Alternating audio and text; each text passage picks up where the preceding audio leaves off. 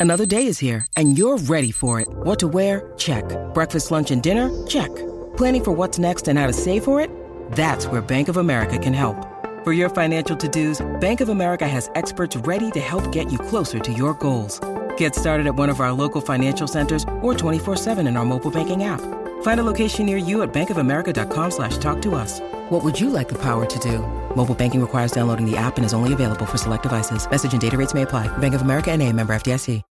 When you need mealtime inspiration, it's worth shopping Kroger, where you'll find over 30,000 mouthwatering choices that excite your inner foodie. And no matter what tasty choice you make, you'll enjoy our everyday low prices, plus extra ways to save, like digital coupons worth over $600 each week. You can also save up to $1 off per gallon at the pump with fuel points. More savings and more inspiring flavors make shopping Kroger worth it every time. Kroger, fresh for everyone. Fuel restrictions apply.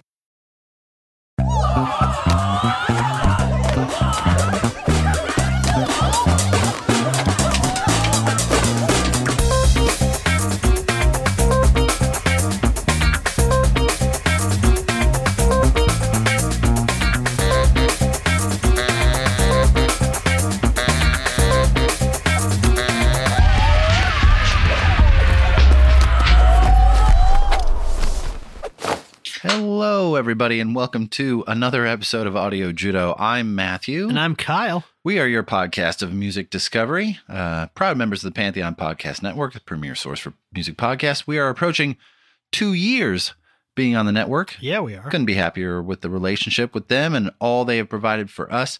Uh, they host both of our podcasts, Mhm. both this one and Audio Judo Does Jazz. Mhm. So we know they would appreciate your support as much as we appreciate your support. Uh, we are grateful for every opportunity we have to do this podcast. So thank you. Uh, now, if you want to support us even more, we have a Patreon site. Throw We us a little money. Tell them about Kyle. So there's two options on our Patreon site. Uh, the first one we call the front row seats tier. It's five dollars a month, but for that you get two day early access to all of these episodes. Shout out on future episodes is a loyal producer. Bonus mini episodes called Judo Chops, and occasional bonus content such as uh, unedited interviews, behind the scenes videos, and tiny little tidbits that got cut out of episodes, usually because we were doing something stupid. The next step up from that is the backstage pass tier.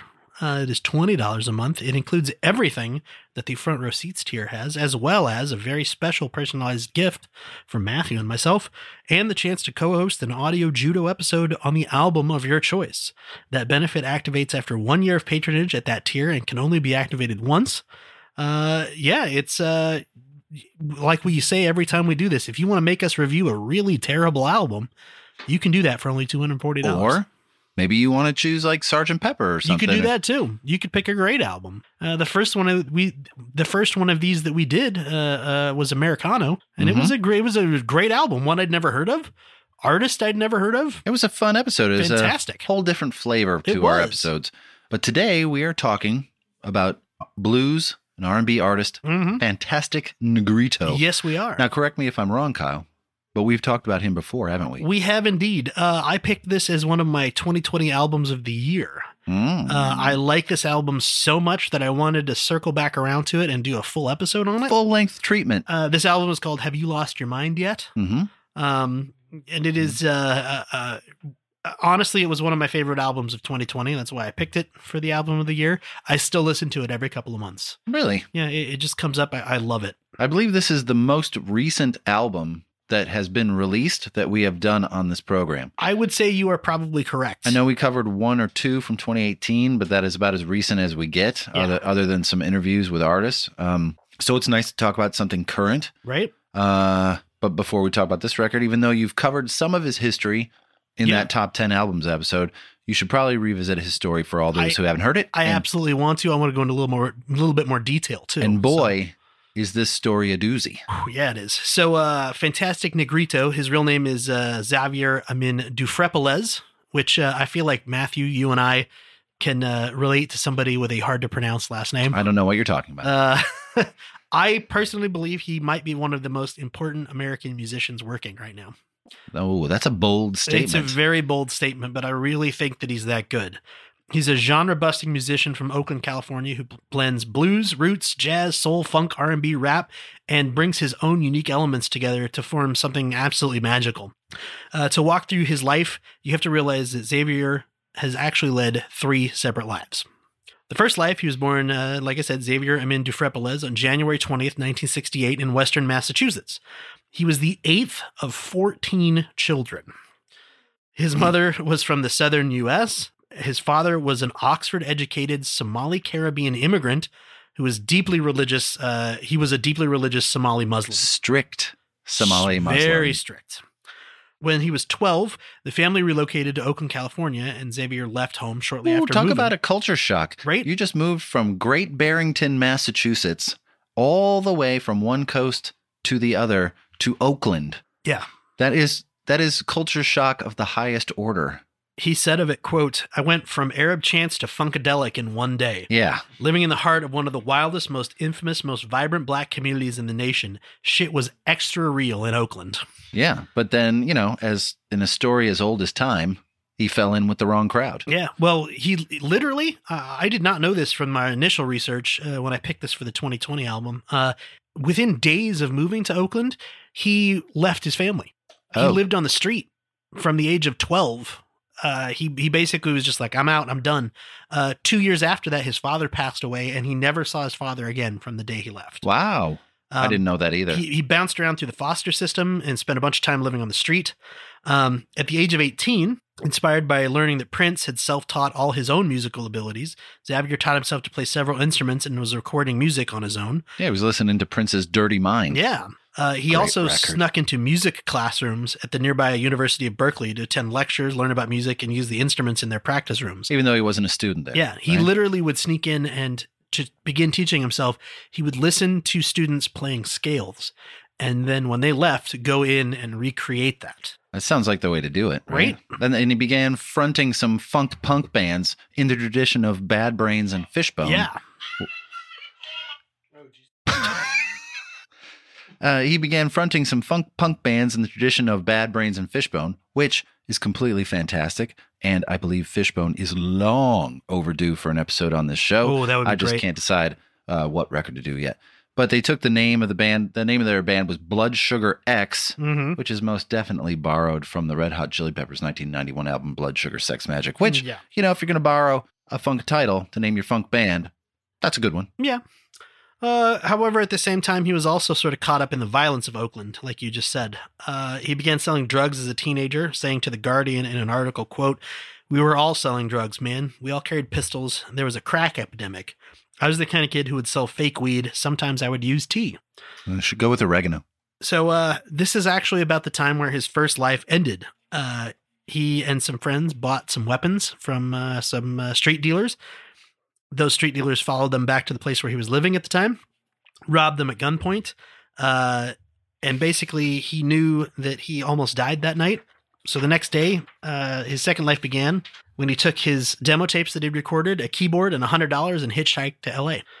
Um, at first in LA, he literally went around knocking on doors until he found someone who would listen to his music. Uh, in an interview with Wired magazine in 2015, he said of the first group of people who would let him in their door, quote, I could tell they were hustlers. They were living the life, and I was familiar with that. So I slept on the floor and just learned how to do it. I furthered my craft. Uh, he began working as an independent songwriter, and a friend of his gave one of his demo tapes to Prince's manager, Joe Ruffalo, uh, who took him off the street, gave him an apartment and a stipend, and they began to get him auditions at various labels. So obviously, they had some belief in him. Yeah. They thought he could do something. And then what what happens? He signs He signs a with million, Interscope. a million dollar contract with Interscope. Yeah, with Jimmy Iovine himself. Pretty much a dream come true. Yeah. Uh, uh, his first album, which he released under the mononym Xavier, was titled The X Factor. And it is uh, an interesting uh, album that is certainly a product of its time. Well, he immediately regretted the record, yes. and you know, it Basically, took, right after it came out. it took three years for him to release it from the time he was signed, and it's a a nondescript, non-starter of a record that was not inspired, not original, No. and not very good.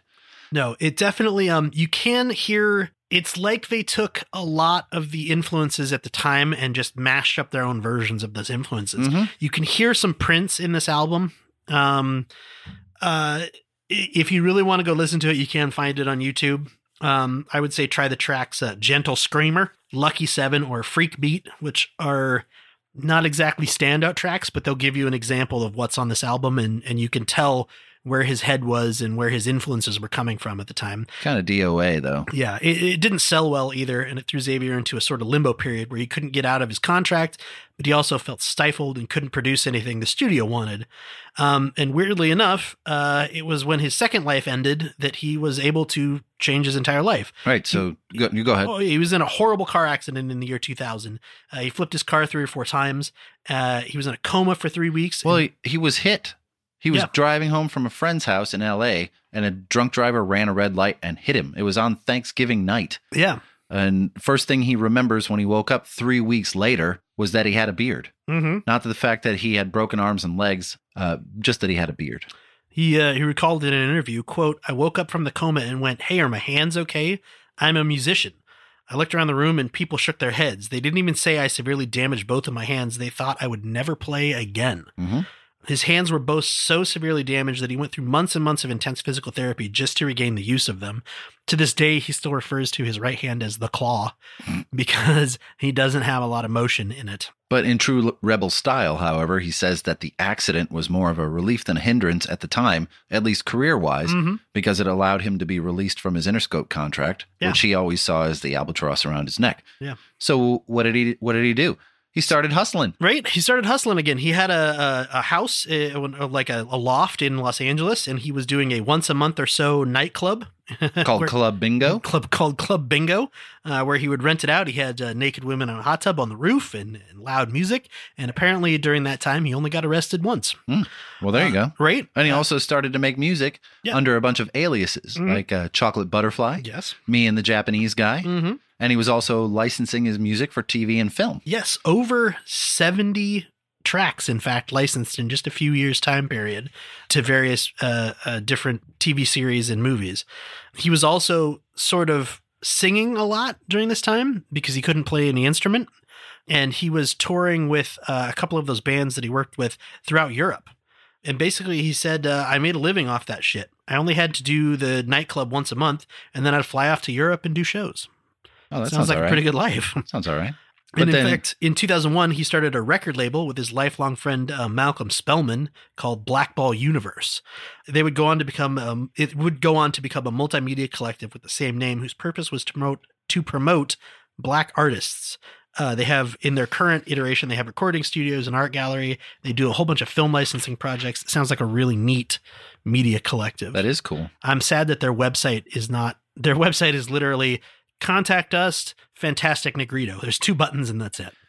That's all you need. Um, Malcolm Spellman, however, uh, you might recognize that name. He would go on to write for the award-winning TV series Empire, Ah, uh, and he also served as the showrunner for The Falcon and the Winter Soldier, among a whole bunch of other writing credits. oh, cool. So interesting that he's not Really in musical, music. but still within that same collective. So when he got his partner pregnant, though, he sold everything and moved back to Oakland to Mhm. started and started to live more simply. And five years had elapsed from his accident at this point, and he still couldn't play the guitar like he wanted to. But one night he realized that he had the mobility to play one chord, and in an attempt to get his baby to stop crying, he played it, and the baby's entire face changed when he heard it. So Z- uh, Xavier, Xavier, Xavier. Xavier. Xavier, that's in my head for some Right. reason. Xavier learned to play Across the Universe by the Beatles and played it for his young child every night for a year. And with that came a slew of new songs, and this time much more informed by Southern blues and R&B. That glut, that glut of new songs would become "The Last Days of Oakland," hmm uh, released in 2016, and oh, I don't know, it won Best Contemporary Blues Album at the 2017 Grammys. Right? uh, you know, just a little something there. He also, during that same time, he was actually busking a lot around Oakland and in San Francisco to to practice his music so he could still make money. He would literally go ride on BART and play the guitar uh, for people and and earn money that way.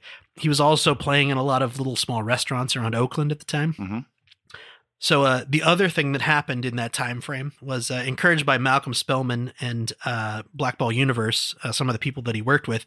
Uh, he actually submitted a song to the 2015 NPR Tiny Desk concert series. Uh, he was chosen out of more than 7,000 applicants to perform his submission, Lost in a Crowd. uh, which is a great song. Go watch the video for it from the Tiny Desk concert. It's fantastic. Um, but funnily enough, he didn't want to do it. Uh, from the article in Premier Guitar called Fantastic Negrito, The Real Punk Blues by Joe Charupakorn, uh, he said, quote, I didn't even want to do it. I was in a collective, which means we vote on everything. I voted against doing Tiny Desk. I thought it was a waste of time, but yeah, that happened, and the rest is history. The other thing that happened in that time period, uh, around 2015 or 2016, Bernie Sanders enlisted him to play at his campaign events, specifically the song Working Poor. Uh, so, like you said, 2016, his first uh, full length album, Last Days of Oakland, which would go on to win the Grammy for Best Contemporary Blues Album on the 59th Grammy Awards. Right. Reached, also reached number four in the Billboard US Top Blues Albums. Then he returned in 2018 Right. Uh, yeah.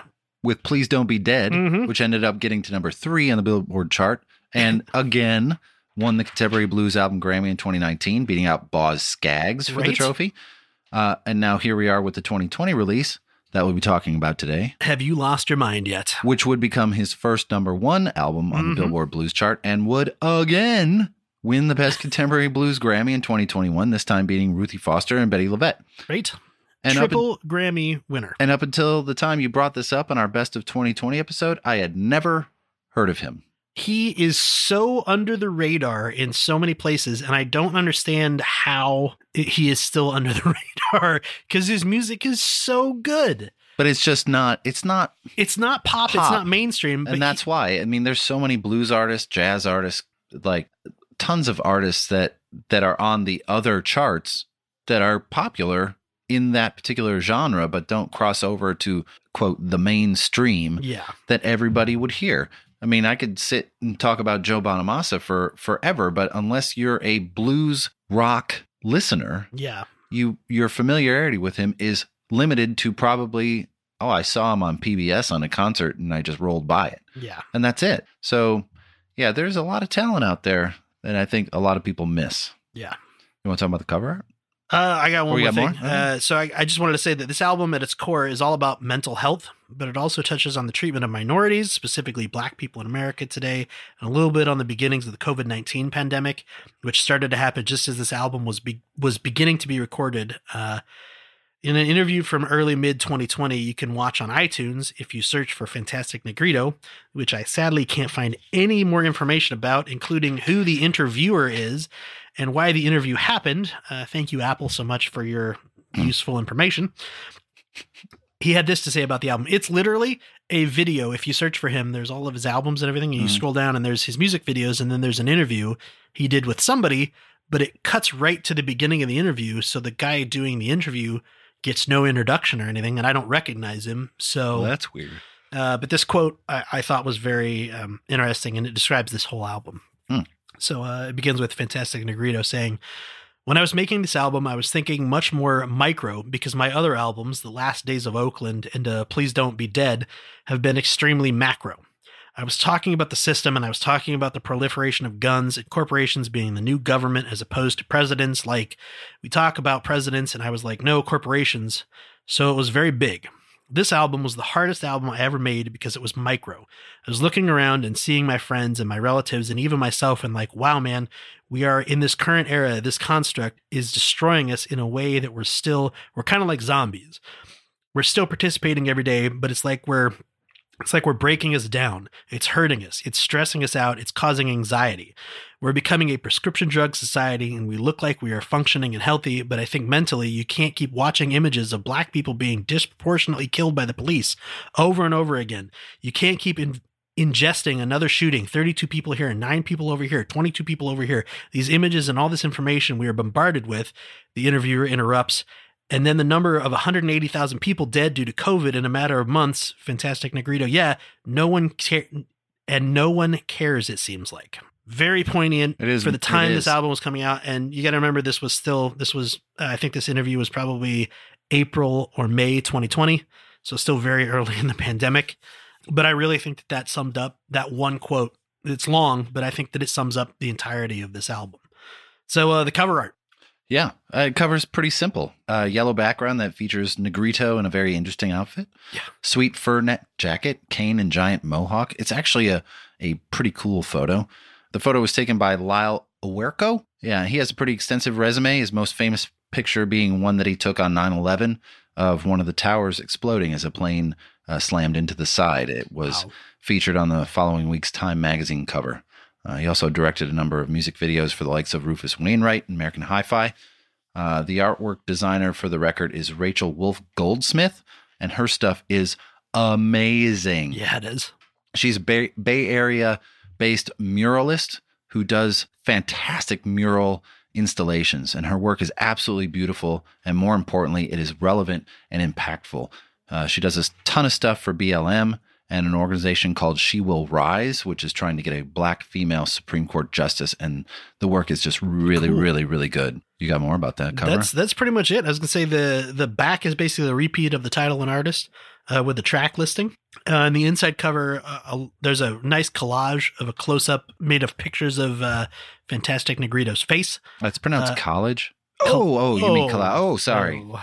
Got it. Uh, and then on the facing page, there's a picture of him uh, standing on top of either a table or a drum. I'm not entirely sure what it is, Couldn't tell. uh, but uh, you only see basically from the knees down. You see his striped pants and his boots. I think we'll let's go with drum. Well, let's go with the drum. All right. And there's also a uh, if you get the vinyl of this, there's a green vinyl version. Do you have the vinyl? I do not Oh. yet. I want it, uh, but it's been sold out. Oh, Uh, balls. I want it though. It's a green vinyl pressing that looks really great.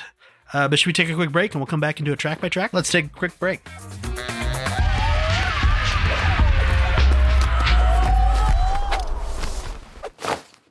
Don't Smother Nature is a one stop shop for sustainable home goods. They do the research to compile all the best and most affordable options and group them into a convenient online location. With smooth navigation, helpful support, and easy returns and tracking, they make transitioning you and your home to be more earth friendly a simple and accessible process. They just had their grand opening, so browse their extensive catalog now at don'tsmothernature.com. That's don'tsmothernature.com.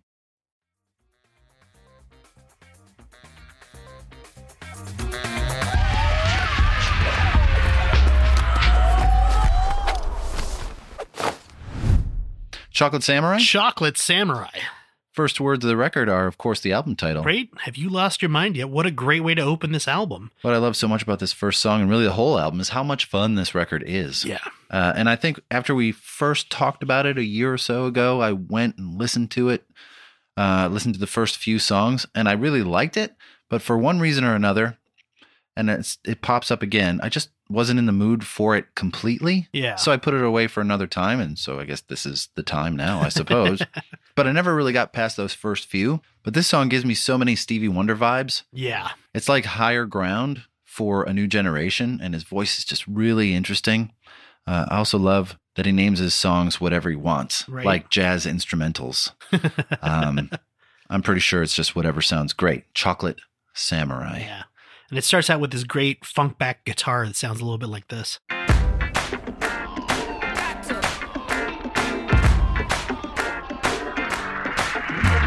Have you lost your mind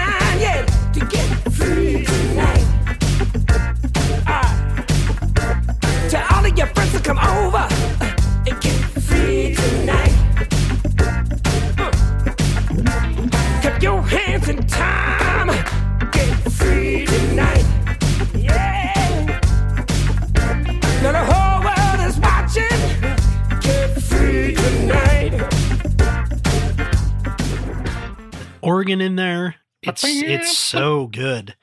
It is. Uh, from the Apple Music album notes, uh, Fantastic Negrito had this to say, quote, I was talking about my community during that song. Like, we have to get free tonight. We get free from oppression. We have to get free from the construct of racism. We got to get free from the idea that we're victims all the time, too. I was thinking very deep on that song. I also believe in the lyrics we get a re- reference to Sizzurp. Sizzurp, we do. He says, Back in the old days, we used to put syrup on our pancakes. Now we're mixing it with Sprite. Sizzurp. I love that one, and I love the one right before it. Uh, I thought he was Satan right now. Ooh, yeah. oh, here's one for you, Kyle. what has nine legs? The Hmm. lyrics say, My nine legged friend, spines made of rib- rhythm, bones made of ribbons. All I could find was a few octopus and a squid that may have nine legs, and there's also a creature called a yebby, which has nine legs, the mane of a lion, and the body of a frog. Huh. Maybe it's one of those things that just sounded really good when he wrote it and isn't really referencing at anything. Right. But nine-legged friend, I don't know what the hell that means. Hmm. And like any good blues or funk or R&B record, you must have a great bass player. Oh yeah. This album is no exception. Playing based on most, uh, playing bass on most of this record is Cornelius Mims, also known as Corny Mims. and you want to talk about a resume? Snoop, Tupac, Destiny's Child, Mary J. Blige, Phil Collins, Michael Jackson, George Michael. Those are nobodies. Mm-hmm. For music like this, you need the best bottom you can find, Whoa. and Corny fits the bill. It's a great start to the record. It really Right? is. It also has one of my favorite things in a song, a fake out ending that sounds like this.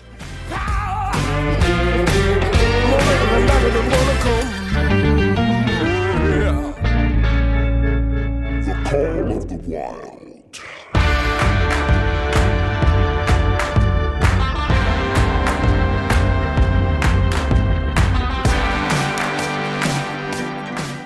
I don't know what it is. I love that when a song you're like, oh, it's it's ending. And you like the just- fake outs? It rings back in all of a sudden. I don't know what it is. It gets me every time. All right. Uh, there's also uh, online in all the lyrics that I saw for this. It says one of the last lines is uh, "Shake 'em up, baby," Mhm. but I'm pretty sure it's uh, "Shigamaboo," which we will get Wait, back that to. That comes back later. We'll get back to that a little bit later. But uh, Matthew, it makes me so happy I cry. I'm so happy I cry. Yes. Collaboration between Tank and the Bangas. Mm-hmm. with Tank doing the rap section in the middle of the tune. Uh, we talked about Negrito's NPR Tiny Desk win, and he said that he wanted to do a collaboration with another winner of the Tiny Desk, which hadn't been done up until this point. What has now? Uh, the song itself is all about being grateful for the things that you have in life. And I think about all the things that this guy went through, particularly, and how it might be easy to take his life for granted, but for all the things he has now, but he isn't. He's taking the time to look around and appreciate it uh, and enjoy life to the fullest. And because he might not be around for long. And I do love the rap section, and I guess it's more of a spoken word than a rap Yeah. section. I am not, nor have I ever been a big rap fan, but I do love it when it's done well. Tank and the Bangas won the Tiny Desk t- concert in 2017, and in 2020 were nominated for a Best New Artist Grammy, so they're doing pretty well themselves. Right? Uh, they have a ton of jazz and blues influence in their music as well. If you've listened to their stuff, it's just an awful lot going on in their record too. It's worth a listen. Yeah, it is. Uh, they're they actually have two full length albums. They are based out of New Orleans. The group was founded uh, and is fronted by uh, Tarriona Tank Ball, uh, who has a background in slam poetry, which makes a lot of sense.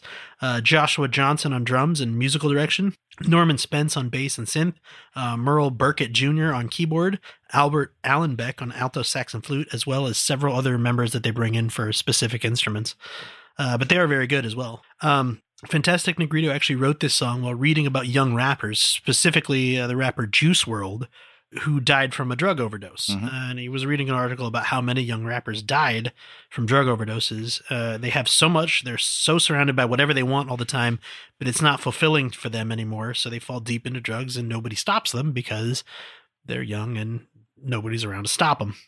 Uh, here's a little clip of that uh, the uh, rap part by uh, Tank right in the middle of the song. I'm happy, happy, sad songs are the worst songs on a bad day, are the best songs on a good day. Stuck on replay just to feel a little more than before little. Wiggle out the whole of strictly wanting to settle. I should have wanted more, but I was willing to settle. Now I'm high like a crock pot, speeding up the kettle. Covers with my feelings like I met 'em in the middle. Okay,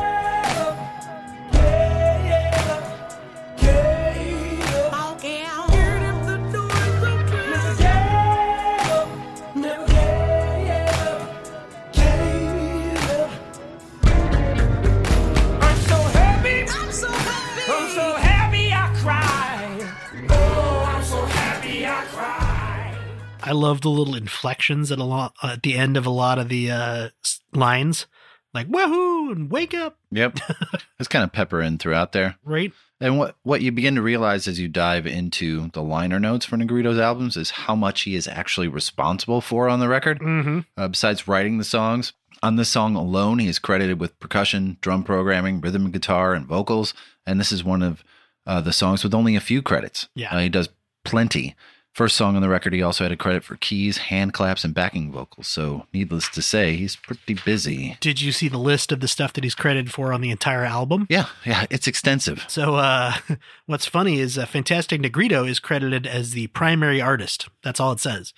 But Xavier Dphrepaulezz is credited as composer, drum programming, Fender Rhodes, guitar, rhythm, hand clapping, keyboards, organ, percussion, piano, producer, tambourine, track engineer, vocals, and vocals background. That's it. That's it. How how long, Kyle? How long is the next song on this? There's a little bit more, uh, a little bit deeper hip hop influence in this one. Oh, it's a the gr- beat of the songs. The lyrics are straight up blues lyrics, however. Um, this song is ap- about police brutality yeah. and how long we as a country and a people can let it go on.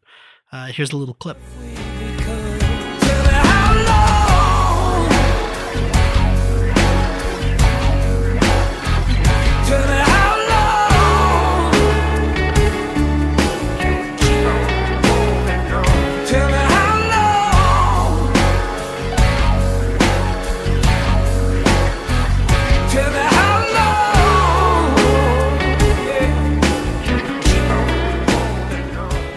It's a great, slinky, socially aware song that Yeah. gives me some really specific Curtis Mayfield type sound to it. Oh yeah, I can see that. Um, it's plucked right out of the 70s. yeah, Uh, and I think, in light of the George Floyd event and all of the other racially charged incidents that have been continuing to happen, I think this is a very relevant and Yeah. important song. You mentioned what what this song was about. Negrito said uh, this song was really about policemen who are just arbitrarily executing citizens. You say to yourself, "Well, how long are we going to keep living with that?" It was a very, very simple and very easy to write song because it was a question I thought about a lot. How long can we keep holding on to the same thing when we're repeating it over and over again? yeah, and and like you said, uh, you already mentioned George George Floyd, but uh, while he was writing this album and while they were recording it, Breonna Taylor, Ahmaud Arbery, and George Floyd were all murdered Mhm. within the time period that this album was being created. Oof. Uh, as well as who knows how many others that weren't reported on by the news. Exactly. And to me, that's not only super poignant from a standpoint of this song, but just super poignant from a standpoint of the question that this song asks. You know, how long are we really going to let that go on? Yeah. Well, unfortunately, too long. Yeah. Uh, the song has some great guitar work on it from uh, Masa Kohama. Mm-hmm. Actually, the whole album benefits from his additions, and he has a great story too. He started playing guitar when he was 11. Eventually, ended up attending the Ioma Guiken University in Tokyo, but he ended up really learning the craft, playing as the house guitarist at an African American gospel church in downtown Los Angeles. Which is awesome. And I think that must have been such a fascinating journey for him to take because those two don't marry up very closely. But it gives his playing a unique quality. I'd love to hear his story. Uh, I think this is my favorite song on the record, top two. Um, I love it. Yeah, it's great. Shigamaboo Blues. It's only 55 seconds long, Kyle. Only 55 seconds is a little bit of a filler song here. Uh, here's a little tiny short clip from it. All kind of things can happen in the world. That's pretty much the whole song. uh, But it's a it's a it's a chant. It is. It's a cool little chant. Uh, he repeats that over and over and over again. Going back to, I mentioned uh, Shigamaboo earlier.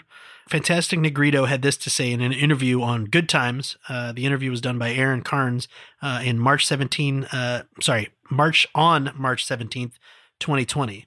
He said, quote, Shigamaboo is a colorful character I created.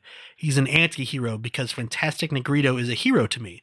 Shigamaboo is funky. He's got soul. He wants to have a good time. He's my Ziggy Starblack. Mm-hmm. I don't know if I can trust him yet. I thought that was awesome. He said the song's just about the fact that we really have no control over the things that happen to us. And the moment we accept that, uh, the moment that we accept that we have no control, it should make life more peaceful. I don't know that it does. That's my words. I don't know that it does make it more peaceful, but his theory is that it should. Yeah. And that's fair enough. You know, it should make things more peaceful once you realize the shit's out of your hands. Yeah. Like I can't, I don't have control over anything. But it, it makes me searching for a captain save a hoe. Searching for Captain Save a Ho. Searching for captain. This is this save is a hoe. such a throwback. Uh, do you know who E40 is? I do Earl Tyrone Stevens Sr., who was an American rapper, is an American rapper from the click. from the Click. Uh, he also founded uh, Sick With It Records. Uh, he's released 28 albums uh, since he started. In 1993, he had a mainstream hit song called Captain Save a Ho, uh, and he brought that character back for this song. Go listen to it. It's one of those. It kind of falls in the same category for me as like the 20. Uh, what is it? The $20 sack pyramid Hmm. from uh, uh, the Chronic, the original. Mhm. E40 told Complex, uh, Complex magazine, quote, Captain Savaho was a person that really likes saving abroad. He pillow talking her, he's soft in the game. He'll do anything he can to try and get at this broad, and that, excuse me, at this broad that got more miles on her than U.S. Airways. You smell me? that was hard for me to read. Such a but, great uh, song, though. Right? Uh, here's a little clip. If you heavy in the game, you can't be light. Can't be light. You can't turn a hoe into a housewife. A housewife. Let 'em in, ooh, let 'em in. Sitting outside with a shotgun by the door. Let 'em in, ooh, let 'em in. Sitting with my shotgun, calling my emotional. And I think it's a bit about dou- double standard. Double oh, it standards. absolutely is. So it's a song about Negrito being a whore. Mhm. Basically, he was pimped. He pimped himself for so many things, not sexually so much, but for businesses and whatnot, and artistically. And when a guy does those things, we call him a go getter. Right? When a woman does it, we call her a whore. right? He he said as much. Um, in a, a, a interview for Good Times magazine, uh, Fantastic Negrito said that basically uh, Captain Savaho plays the therapist character to Shigamaboo in this, and he said, "quote Men in bands they say she's a hoe. I say men are the hoes." Shigamaboo is confessing to being a hoe. He needs Captain Savaho to come save him. It's pretty funky. Captain Savaho. Captain Savaho. Matthew, your sex is overrated. Whoa. Is easy. the name of the next song Oh, on the okay, album. that's personal. Featuring uh, Masa Kohama again, an incredibly talented Japanese guitarist that you told us a little bit about. His guitar solo in this song is, mwah, it is wonderful. To It is me. pretty good. and it sounds a little bit like this.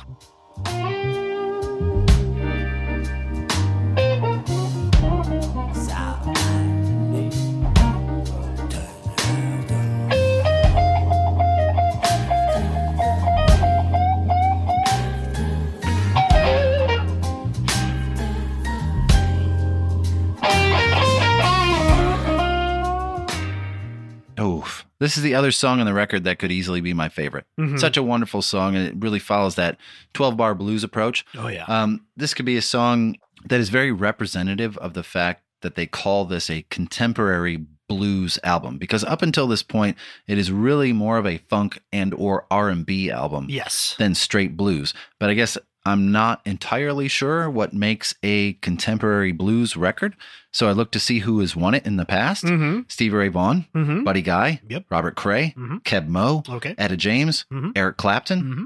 okay so those are those are a bunch of big hitters Yeah, but when I say it was more in keeping with a traditional blues sound, uh, then he starts singing, and we are right back to that mid 70s funk and soul vibe, and it is delicious. yeah, The song is about using sex as a weapon. She doesn't treat him so good, but she thinks that because the sex is great, he can't possibly go anywhere. And according to the song, her cooking must be pretty good too, because he references her thighs and her legs, but her chicken thighs, or not her th- legs and her thighs, but her chicken thighs and collard greens. so it's not just about sex, right? Originally, Negrito wanted to sing this song with Brittany Howard. Uh, people know her as the incredibly talented singer and guitarist of the band Alabama Shakes, um, and they were all over the place a few years ago yeah. but they weren't able to make the collaboration happen. But he left the first line of the song the same Brittany, I'm so scared of you.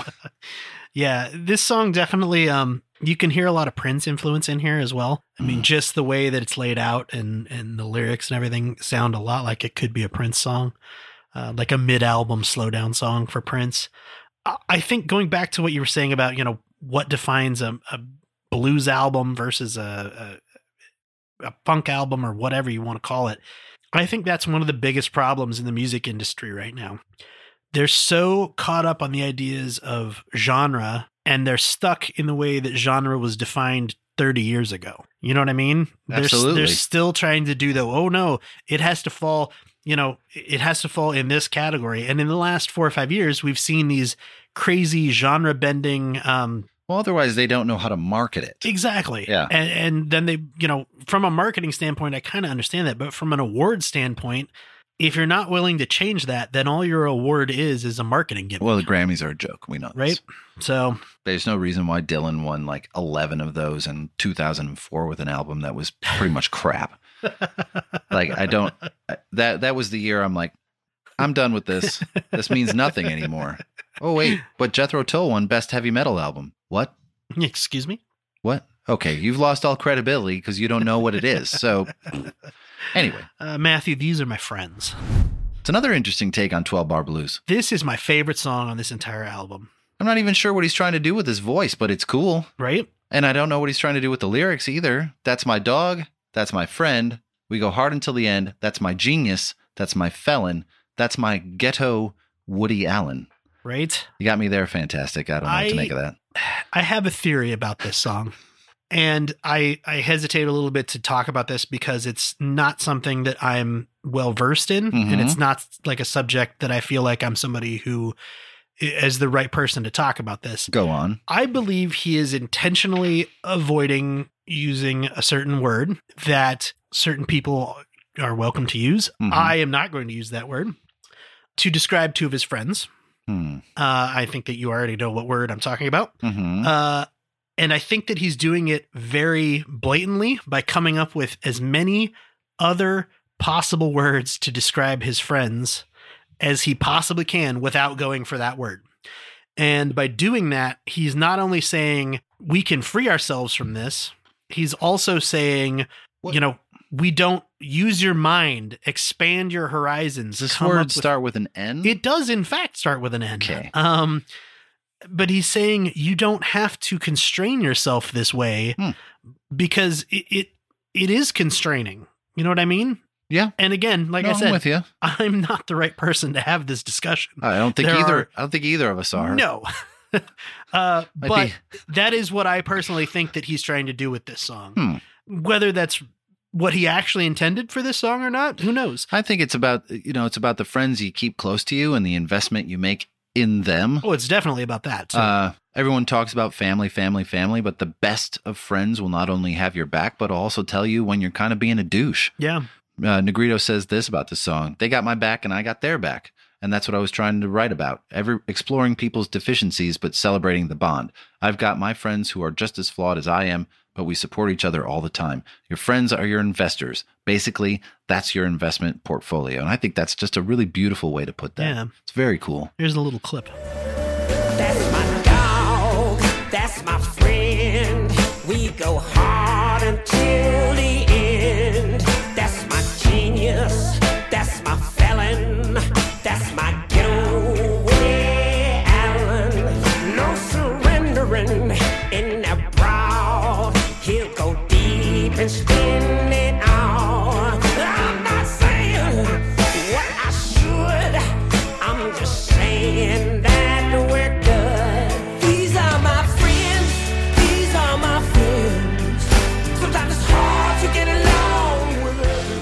love the overall message of this song too. The hardest thing in life to find is a good friend. Mm, That's mm, great. mhm. That is great. Agreed. Matthew, why are you all up in my space? Mm. Well, see, and this isn't one of my favorites. Uh, I think that we further we get into this record, uh, it starts becoming a little samey for me, Mm-hmm. and that's why I start to lose interest. And it may have been what happened before, and I want to be completely honest about it. I'm not criticizing it in any way. I think it just, uh, I don't, I'm, I'm not totally bought in at this point to this Fair song. enough.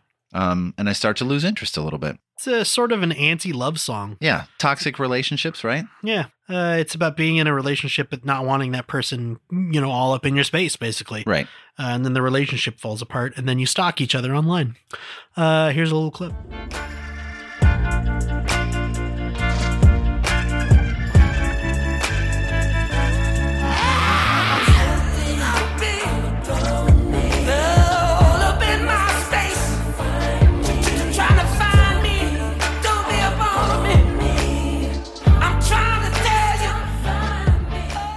I would agree with you. It's not one of the standout tracks on this album for me. Yeah. But Uh, I mean, it's not bad, but, But- it's certainly part of the album. But, But that being said, you know, it gives me a chance to mention the uh, organ slash piano player on the Oh, there album, you go. Lionel Holloman. oh yeah, Tasty licks on this record. Uh, he has a nice career playing with Mary J, 50 Cent, Nas, Dr. Dre. Um, yeah, it's not it's not one of my it's not a standout song for me, but it just it's okay. It's all right. uh, Justice in America. It's another sh- one of the short Right. interlude type songs. I, I would say it's almost like a skit. 29 seconds, right? But, uh, I think so, something like that. but in the grand scheme of things, isn't that about as long as justice really lasts in America? Right? I mean, I think just making the song that short and calling it Justice in America is fairly appropriate. Right? Fantastic Negrito had this to say about it quote, I didn't want to write a song about it. I thought the idea itself was so powerful because of the way that we use immigrants in this country, and then we just want to discard them and throw them away. I think that's why I wanted my friend Gina Madrid's voice, who's a vocal artist. Uh, sometimes immigrants, they come here and they'll realize, hey, this place isn't all that it said. America is a place that's advertising for people to get free labor. And in the end, it's just that. America was based on money. We don't say that on the Statue of Liberty now, do we? Right? I don't have a clip for this one because it was such a short song and I didn't really have a good place to cut it where it would make any sense. So go listen to it. Guest vocalist is uh, Gina Madrid. Yes. A Latin hip hop artist, also known as Raw G. Um, yeah, America looking for cheap labor. And when they decide uh, you want to make your life better, we start beating you down again and look for more cheap labor. Right? Great. Just as long as you've got money. oh, wait. Uh, King Frustration. It's definitely one of the most powerful songs on the record, at least from a lyrical point of view. While there has been a lot of vaguer references to the urban experience on this record, this one is much more specific. Said this uh, said that he wrote this about one of his drug drug addicted cousins. Um, sad that he had to say one of his Yeah. drug addicted cousins, which implies there is at least more than one. What's crazy those. to me too was he said she's been addicted to drugs for more than 30, years. And he saw her walking down the street once and wanted to tell her that this song was at least partly about her, but he couldn't. It was too painful. And said that she's uh, with a lifetime of addiction. She has six or seven kids from different fathers, and she just gave them all away to relatives. And it's it's fucking messed up. Here's a little clip.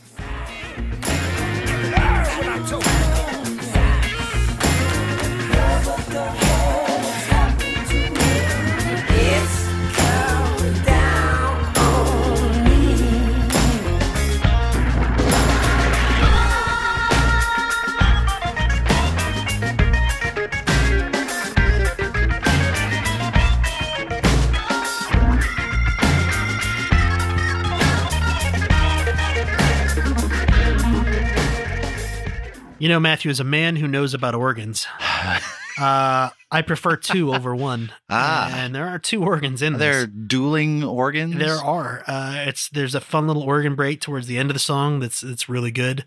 Uh, it's a little bit of a weird, weird counterpoint to the seriousness of this song and to the message this song has. To have this upbeat sort of organ in it, but uh, but I think that it really works. Ooh, and I it's think just that it's sweet organ playing. Yeah. That's I think nice. that it's I think that it's very nice. Was that like a B three? Was that a Hammond B three? Uh, I don't know what they Sounded actually a played in this. I didn't look it up. I should have. yeah, you should have. You platypus dipster. Hmm. The last song on the record with absolutely my favorite song title of the bunch. Great. I, Platypus Dipster. I think you mentioned this when we did the uh when it was my one of my albums of Yeah. the year, and you said, "What a ridiculous name." I used to name all my songs like that too. Yeah. Yeah. It sounds it's so great. it sounds like an infectious grooves title. And I think infectious grooves they use Sarsippius in a bunch of their stuff. hmm Uh, But I could see a collaboration between the platypus dipster and Sarsippius. That'd be great.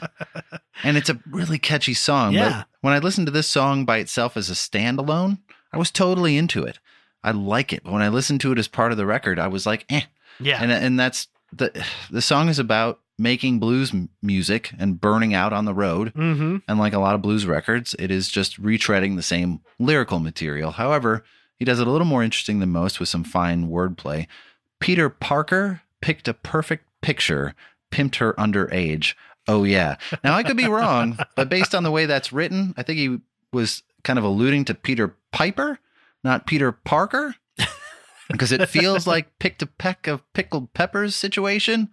Um, and But you know- just you messed know- it all up, but it's you all know- good. No, but you know, Peter Parker was a photographer I do. in in the Spider Man, Picked a perfect picture. Okay, that okay, that works. right. Oh, so he just kind of changed the, the the rhyme around a little bit. I think as- he's I think he's implying that uh, he took a maybe a bit of a covert photograph oh dear. while flying around as Spider Man. Oh man, platypus dipster. Platypus dipster. yeah, Uh, we we did. We we we named our songs like uh you know grasp thy young tomato and uh, penguin and you know we had a volatile potato.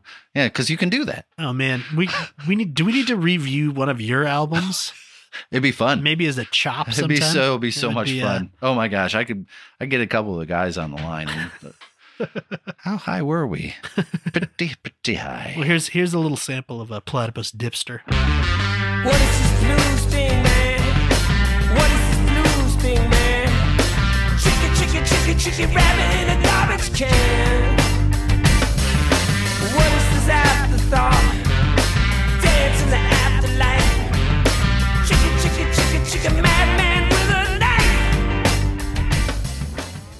I would definitely agree with you. I think when you listen to this as the closer to the album, it's it's kind of yeah, okay, it closed. Right. Then you pull it out and listen to it separately later on. Dude, that's it's a jam. it's a great song and it's it's very separate from what happens at the end of this album. That's a jam. I So- can totally listen to that song by itself all Yeah. the time. Put it on a playlist in the midst of a bunch of other songs unrelated and Yeah. be like, cool, this is good. So there you have it. Have you lost your mind yet? So before we wrap up, Oh. Kyle, I'd like to address for a minute what is possibly my issue or Oh. concern about this record. All right. So all the time, and I mean weekly, I get people coming up to me or in my social media asking me why we don't do more recent albums. hmm Why don't we do the newest Muse album or this or that? And I started to give it some serious thought. And I find that the albums that I've focused on are albums that I either A, have a deep personal emotional connection to, Mhm. or B, an album that was so good out of the gate that there's no denying its staying power and it's important to music in general. So I personally have only had one record for this show that was released in 2014 or later. hmm Uh, that was the very little known Other Rivers by Matthew and the Atlas, because not only is the subject matter important to me, but the music makes the lyrics even that much more impactful. Uh, it is the only record, really, that I have bonded with at that level, uh, like that, in in many many years. And we start to look at the albums that have real importance to us, and they tend to coincide with big moments Yeah. uh, first loves, first kisses, great emotional strife, birth of kids, emotional trauma, deaths, what people call the quote formative years. Uh, frankly, I don't have a lot of those moments anymore. Uh, my moments now are enjoying the day to day. I go into work, I come home, I take vacation. You know, my kids are grown, my wife and I are comfortable, and there just aren't a lot of moments to attach a record to anything going on. Uh, I'm not going to sit here uh, and say that there isn't great music being made that people are attaching to. I'm sure there are masterpieces and works of genius out there that are impacting people. I'm just not one that it's rooted to. I look at my next few choices, and they are deep, impactful albums full of stories, and they are all 30 to 40 years old. Yeah. Uh, and it's probably going to stay that way for me. So while I think this album is very good, and I do, it has no connection to me. So it's hard for me to enjoy it as much as I would like to. That being said, I know these albums impact other people, or there are recent ones that do. And that is why we're putting together our next podcast, Musical DNA, with you. Uh, and your stories are what it's all about. It's a podcast about emotional connections to music and how that makes us who we are. Uh, so I want you to send me some. Long ones, short ones, doesn't matter. I just want to hear why music is so important to you and your life. And you can send those to me at info at audiojudo.com.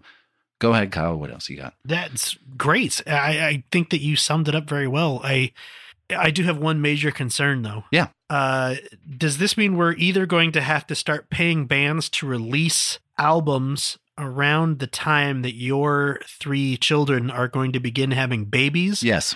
Or we're going to have to begin limiting when they can have sex? Yes, on both counts. Okay, so that's okay. I just wanted to make sure. oh, did you uh, not hear? hmm. Well, my middle son is, uh, they're expecting a baby in Oh, August. Congratulations! Yeah, I'm going to I'm going to be a grandpapa. Well, congratulations! I did not hear that. Yes, I'm going to be a grandpapa. Grandpapa. A grandpapa. Can he can he call me grandpapa? Please call me grandpapa. Grandpapa. Well, congratulations! I have not heard that yet. So, Thanks. uh, and there's probably going to be an album attached to that. There should be. Sure I, I hope so. Because I was about to say those will be the next significant major milestones. Oh, big I time. assume in your life Yeah. is grandkids. And, so. and I want to emphasize that it's not like there isn't special music out there that's Oh, being yeah, yeah, released yeah. now because we do the the top albums of the year and those albums are really relevant and important to me and I like listening to them but it's not like I'm I'm going to drive in my car and I got to drive 6 hours and I'm like I know exactly what I'm listening to I need to listen to this cuz I I'm in that mood yeah. you know I'm in a mood so I need to listen to Future Bites by Steve Wilson no I like listening to that record but it's not like it's a go-to yeah. so that's all I'm trying to say Yeah, oh, I totally get you. Uh, but that is it. That is uh, Have You Lost Your Mind Yet by Fantastic Negrito. Right. Uh, go give it a quick listen. Uh, it's only about 40 minutes long, so it's not a big uh, Yeah, short. Not a big not a big time sink. Uh, Uh, if you have a, a new-ish album, like Matthew said, uh, Audio DNA, musical DNA. Musical DNA, excuse me. Uh, musical DNA. If you have an album you want to talk about, get in touch with us. Uh, if you want more details about how to do that, you can email us at info at audiojudo.com. Uh-huh. Or if you want to talk about this album, email us at info at audiojudo.com. You can also get in touch on social media. Uh, we are at audiojudo on Twitter, uh, at audio underscore judo on Instagram, and facebook.com forward slash audio judo. You can also check out audiojudo.com for all of that information, links to our Patreon, links to old episodes, Mhm. uh, show notes, all kinds of stuff on there. And we have episodes coming about one of the largest records of all time, Hysteria by Def Leppard. Oh, Thanks yeah. a lot, Kyle, for You're screwing me there. Uh, I'm so good at it now. Queensryche, uh, Doobie Brothers, and Jethro Tull. So please stay tuned. Until next time, bye bye, everyone. Take care, everybody. Bye.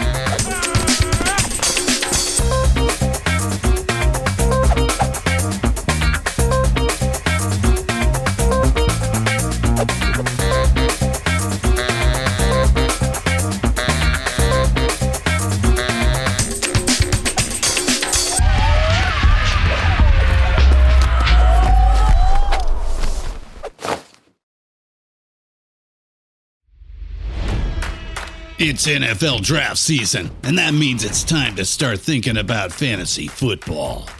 FantasyPoints.com features industry leading experts and prognosticators using proprietary hand charted data to help you score more fantasy points. FantasyPoints.com is the place to go for whatever kind of fantasy football you play. Whether you play fantasy football, daily fantasy sports, or do a little bit of everything, Fantasy Points has the meticulously researched content to guide you to victory.